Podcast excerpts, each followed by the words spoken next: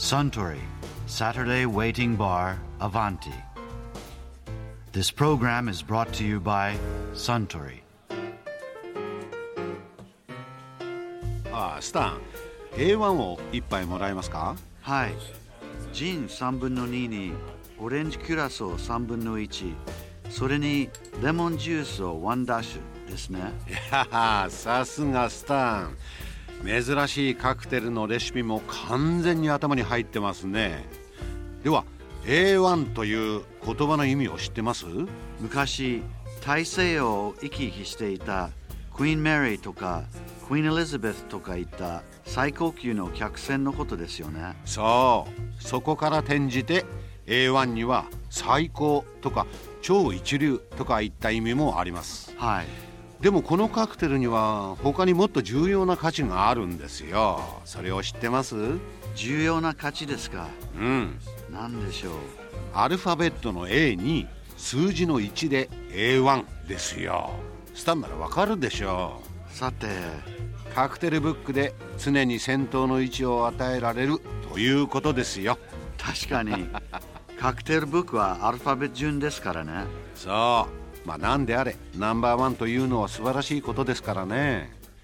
そうだ、ナンバーワンといえば以前あちらの席に元 ダブリュービーシー 世界ライト級チャンピオンのガッツ石松さんがいらっしゃって、こんなお話をされていましたね。ボクサーって痛い商売でしょ。痛いのを通り越してちょうちょうとパピオンが飛びますねそれは気持ちいいんですか？もうなんだかわかんないね。夢心地ってのかな。ガッツさんはどういうきっかけでボクシングの世界に進んだんですか？本当はね、野球選手になりたかったんですね、うん、戦後のほらあの時代はね、少年が憧れるスポーツって言ったらね、はい、野球だったね、はい、で野球やってるとあの女の子もみんな足を止めて、はい、声援を送ってくれるし、うん、憧れたんですね、うん、でまあ少しはやったんだけどね、中学の時、うん、だけど家庭の事情で、うん、あの野球続けられなくてね、うん、で何もない、手もない、仕事もない、学歴もない、うん、いいのは顔だけだなんて、えー、はいはいはい、まあ、人やってくんねえから自分と思ってたんだけど、ね、はい、まあ、そんな人間が世の中に売って出るのはやっぱりね、体一つで資本のかかんないね。それでボクシングを選んだんですね。まさにハングリーっていうことですね。そうですね。あ、その時は世界チャンピオンになろうみたいな。いや、そんなことはもう世界なんてことはね、もう夢にも思わなかったですね、うん、ただテレビに出られるのボクサーになれればいいな、あの名弁タになれればいいな、そのぐらいですね。ああ、なるほどなるほど。雲をつかむような思いですね、世界チャンピオンなんてのは。あ、そうだったんですか、えーでだんだんだんだん俺もできんのかな、やればできんなってなってきて、気がついたら世界チャンピオンになったんですね。はちねんかかって。すごい長いですよね、はちねんって。そう、私はあの長かったですね、下積みが長かったですね。でもボクサーってね、そんなに何回も何回も試合できないじゃないですか。できないですね。大体どのくらい期間にいっかいずつ試合してるんですか？俺たちの時代はね、毎月ぐらいやったんですね。一月にいっかい。俺いちねんかんにじゅういち試合やったことありますから、よんかい戦。今どのくらいなんですか、普通の人？いちねんかんにさん、よんかいじゃないですか。あ、それは体のためにはそのぐらいじゃダメよと。今はあんまりやらせないんですよね、危ないからね。でもじゅういっかいやったってそんなにお金になんなかったんじゃないですか？ワンファイトさんぜんさんびゃくえん当時、ええ、それはさんぜんさんびゃくえんどれぐらい価値があったんですか？戦闘代がじゅうはちえんぐらいですからね。お、山手線がじゅうえんの時代ですから、一回りほっと何回りしてもというのはじゅうろくばいぐらいか。そうですね。あ、価値はろくまんえんとかそんなもんですね。今でいうとさんぜんさんびゃくえんってきっと、うん、そうね、じゅうばいぐらいですね、うん、さんまんえんからろくまんえんぐらいの間。そうそうそう。だ今よんかい戦がご、ろくまんかな。あ、じゃあそうなんだ、うんうんうん、じゃあとってもじゃないけど生活できないですよね。ボクシングだけじゃあの世界チャンピオンにならないと食っていけないよね、うん、日本チャンピオンでもダメですか？日本チャンピオンでもみんなバイトしてますね。東洋チャンピオンでもそうだったね。何なさってたんですか？あ、あれとあらゆるのことやりましたね。熱帯にあの配達とかね、ええ、印刷屋さんとかね、ええ、アイスクリーム屋さんとか、ええ、喫茶店のボーイさんとか、ラーメン屋さんとか、とんかつ屋さんとか、ほうほうほうほう、えー、だからもうアルバイトに行って、ジムに練習に行って、うん、でアパートに戻ってのその、うん、毎日ですね。でこんなバーなんか来られなかったよ。うわ、そうっすよね。喫茶店も行けないし、焼肉なんか食べられなかったしね。何が楽しみだったんですか？もう絶対チャンピオンになるっていうわけでもない。もうとにかくその日その日、まあ明日という日はね、うん、明るい日と書くわけだから、うんうん、今日より明日は明るくなるんじゃないか、良くなるんじゃないか、うん、そういうあの夢がありましたね。えー、いつまでたっても同じだったけど、うん、はちねんかん、えーうん、あとはもう女だね。ああああいい女いねえかとかね、うん、そのぐらいだね。ボクシングってほら鍛えてるから、うん、やっぱ女の子にはモテるんでしょ。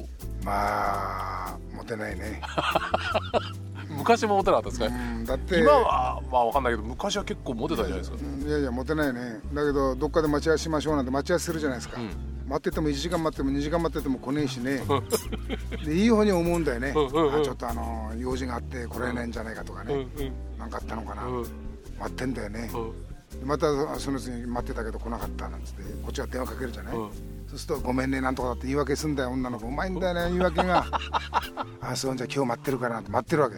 またにじかんぐらい待っててね、うん、そんなの繰り返しだったね、うん、だからボクサーといえどもねやっぱある程度名前もないとねモテないね。ああそうなんだ。昔世界チャンピオンになったらもう入れ食いよもう体臭っても足んないね。なんか世の中本当変わったなって感じですか。もうちょうちょうとパピヨン飛ぶしね、うん、ユーフォー まで飛んでたねね夢心地だね将軍の気持ちが分かるような気がするな。将軍、うん、昔のね、うんうんえー、何でも好きなことできるわけでしょ。欲に計らいっていうね、うんえー、突然そういう風になっちゃうわけですか。やっぱりなっちゃうの自然に。だって向こうから寄ってくんだもん。でどっか飲み行くでしょかって、うん、飲みってあのお姉ちゃんあこうやって喋っててちょっと飯でも食い食うっつって行くっつうでしょ、うん、でどこへ泊まってんのってホテルの名前言うでしょ、うん、後で来いよって何気ない会話で帰るわけね、うん、こっちは何も頭に入ってないんだから、うん、でまた次の店行って、うん、同じこと言ってるわけ、うんで最終的に帰るでしょ、うん、もう にさんにんあのバッティングしたこともあるし、ねうん、そんなことがあるんですね。そうそうそう、えー、やっぱり頂点極めないとダメですね。そうごにんぐらいね掛け持ちしたこともあるね。パワフルですね。あ楽しいですよ、うん、でそれをもうにねんかんぐらいチャンピオンっていうあの座にいたでしょ、うん、ずっと続いたね。あららら今はねやっぱりね自重するようになったね、うんうちへ帰ってねテレビ見たりね、うん、音楽聴いてたりね。私は小動物が好きなの。犬とか猫とかねあのセキセイインコとかキュウカンチョウとかね、はい、いるんだけどねうちのキュウカンチョウはじゅっこぐらい喋るのね、うん、おはようございますこんにちはとかね、うんうん、オッケー牧場は言うしねそいつだとそうやって喋ったら楽しいね。へー、うん、いやーガッツ石松さんのお話面白かったですね。アスタン エーワン をもう一杯。かしこまりました。ところでこのような会話にもっと聞き耳を立ててみたい方は毎週土曜日の夕方お近くの エフエム 局で放送のサントリー Saturday Waiting Bar をお尋ねください。東京一の日常会話が盗み聞きできますよ。